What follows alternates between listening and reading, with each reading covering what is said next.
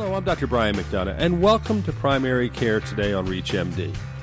Many of us had IQ tests when we were young.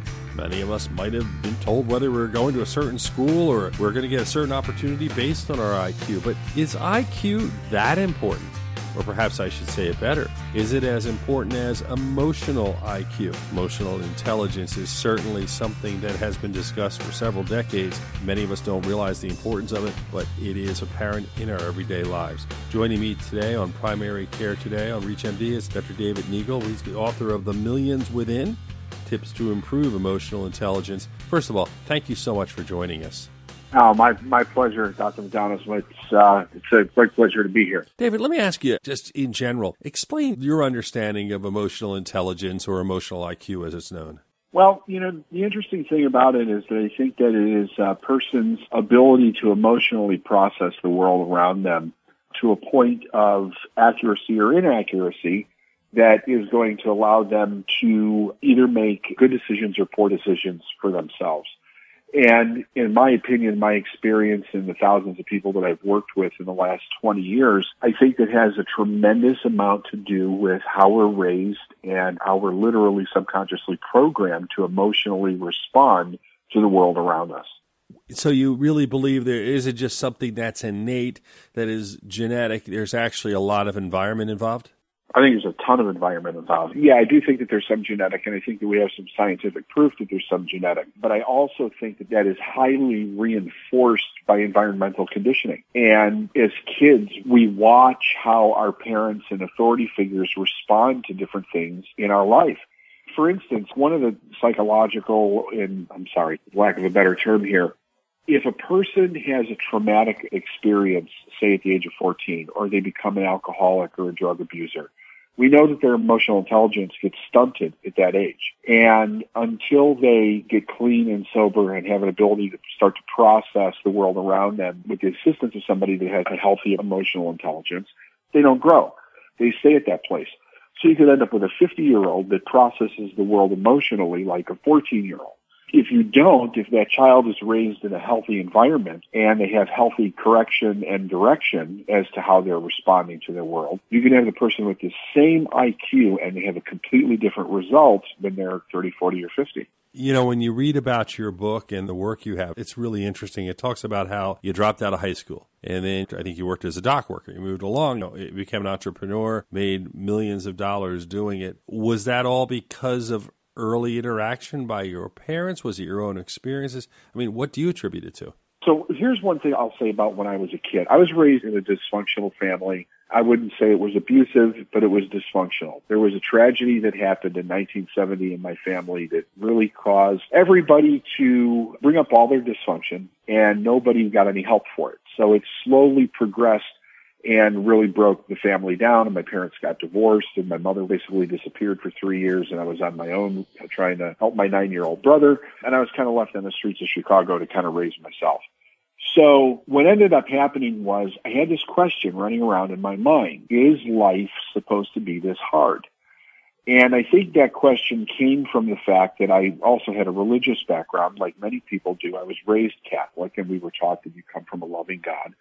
So here I'm getting one message, and here I'm having another experience in life. And then plus, you know, I was raised in the 70s where we're watching everything that's happening on television from, in my memory, the late 60s, losing Dr. Martin Luther King to the Vietnam War and watching the fallout of that as it comes into our living room every night when we only had a couple of channels to actually choose from. And like I said, it made me very inquisitive. And as I began to become an adult and I was making decisions that were very poor and I was taking on a tremendous amount of responsibility. I started a family very young, got married, had a couple of children, and had no way to support them. And that's when that question started coming more to the surface for me as a reality like, why am I now in this position?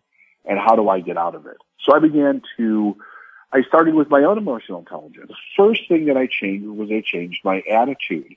And that came just from an inner voice within one day. I mean, I was literally on a dock. I worked for a company called KeHE Foods in Lisle, Illinois. I was driving a forklift. I was absolutely exhausted because I was working six and a half days a week. I basically had an emotional breakdown in the back of a trailer. I was crying. I was frustrated. I was tired. I was about 24 at the time. And a voice in my head said, David, change your attitude. And I had been hearing that since I was a kid, but I didn't know what it meant. So I began to research what that meant and I changed it and everything in my life began to change like night and day. And I was so shocked that I could have that profound of an experience in my reality change because one thing that changed was my income tripled in, in 30 days, which was just amazing to me. And I'm trying to figure out how does all of this tie together. So I spent seven years really, really studying and trying to find out how to put it together. And then once I did, I started helping other people do the same thing. And then I started working with entrepreneurs and I became an entrepreneur. And that's what I've been doing for the last 20 years. When you try to reach out to other people, because obviously you are, you're trying to teach other people these sorts of things. Do you get frustrated? Do people pick up on the message? And what determines who maybe in the right environment starts to think a certain way and others don't?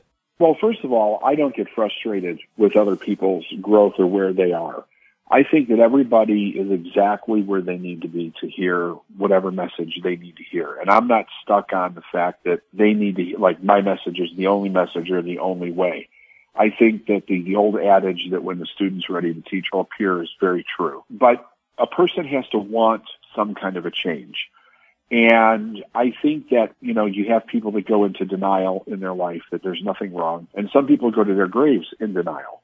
Other people are searching. They're, they're searching for an answer. They know something's not right. They can't put their finger on it. They have not really understood the core philosophy of personal responsibility. So they're part of believing a lot of what society believes that we're highly victimized and they don't know how to accept responsibility for themselves, which allows them to take their power back and really begin to make changes. When I discovered that, it was a revelation to me. I lived in a world where my parents and everybody around me blamed everybody else for everything. So I did the same thing because I didn't know any different. So emotionally, I was angry and I was frustrated. And I see people like are a mirror image of what I was when I was 24. So I come from when I'm working with them, I work with them from the same place if I was that young man again or, or that young woman and speak to them to where they are in their life and about how to make that change and what it is that they really want. Because I believe everybody has a purpose. If you could tap into what that is, the power to make the change is there for every person. I've just seen it too many times.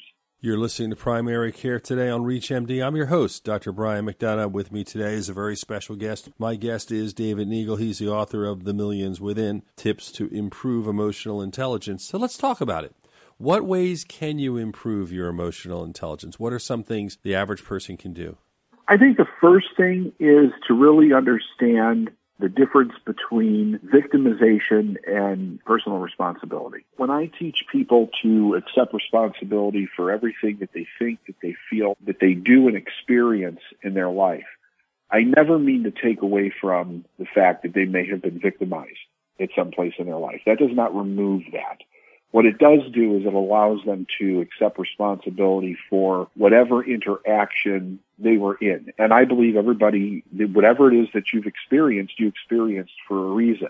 If you go back to like Viktor Frankl in A Man's Search for Meaning, he points out very clearly in that book that he believes that the way that he was trained to use his mind allowed him to survive a Nazi concentration camp. And he had a higher emotional intelligence than a lot of people around him.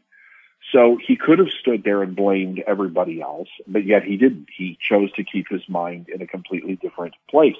So the first place that I have people start is what is their readiness? And I think readiness is a, is a, a big factor in it. What is their readiness to accept responsibility for where they are in their life and what has happened to them and what they've done and where they want to go?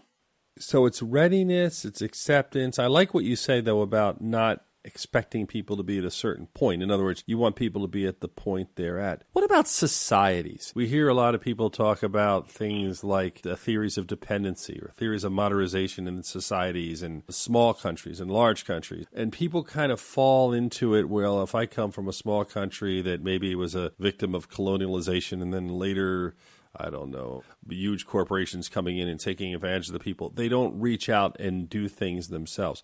How do you help them out or at least guide them when they're in a society where many of the people don't strive to do more? Well, I've worked with people all over the world, and what you're saying is exactly correct. That is a lot of their experience, but because it's been their experience their whole life, they don't understand that they have another option. And part of the other option in many of those other countries is not to play the game to begin with.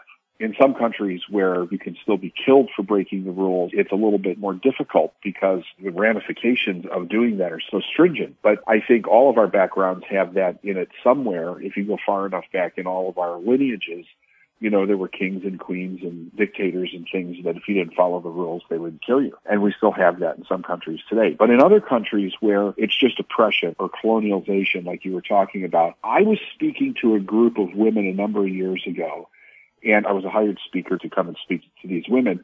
And the people that were having a debate prior to me taking the stage were talking about equal pay for women versus men.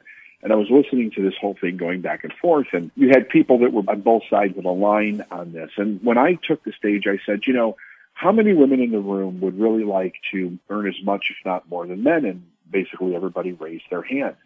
And I said, you know, the real key is to try to stop changing them and stop playing the game because every one of you in here has the ability to do that, but you're doing it in a rigged system. So it's no different than when a country breaks away from another country or a person that's raised in the ghetto. Like they say, nobody gets rich in the ghetto except for the drug dealer, right? So if you have to get out of that environment, either psychologically, emotionally, or physically, in order to start to get a different result and stop playing the rigged system that, that is set up to keep you poor, broken, dependent upon other people. If that message can get through to them and you can actually physically show them options and strategies to do that, then the people that really want change, they will actually follow through and they'll do it. David Neagle, I really want to thank you for joining us. David Neagle is the author of The Millions Within, and he's provided on our program tips to improve emotional intelligence. The book you can get online, I'm assuming Amazon, other places. I know when I was reading about it, I could see all sorts of resources related to it online. Right, yeah, absolutely. They could also go to davidneagle.com. We have a free download there called You Were Born to Be a Success, and that starts people off on the right path also. David, thanks for joining us on Primary Care today on ReachMD. I really appreciate your time. My honor to be here, Dr. McDonough. Thank you very much. I'm Dr. Brian McDonough. I'll talk to you next time.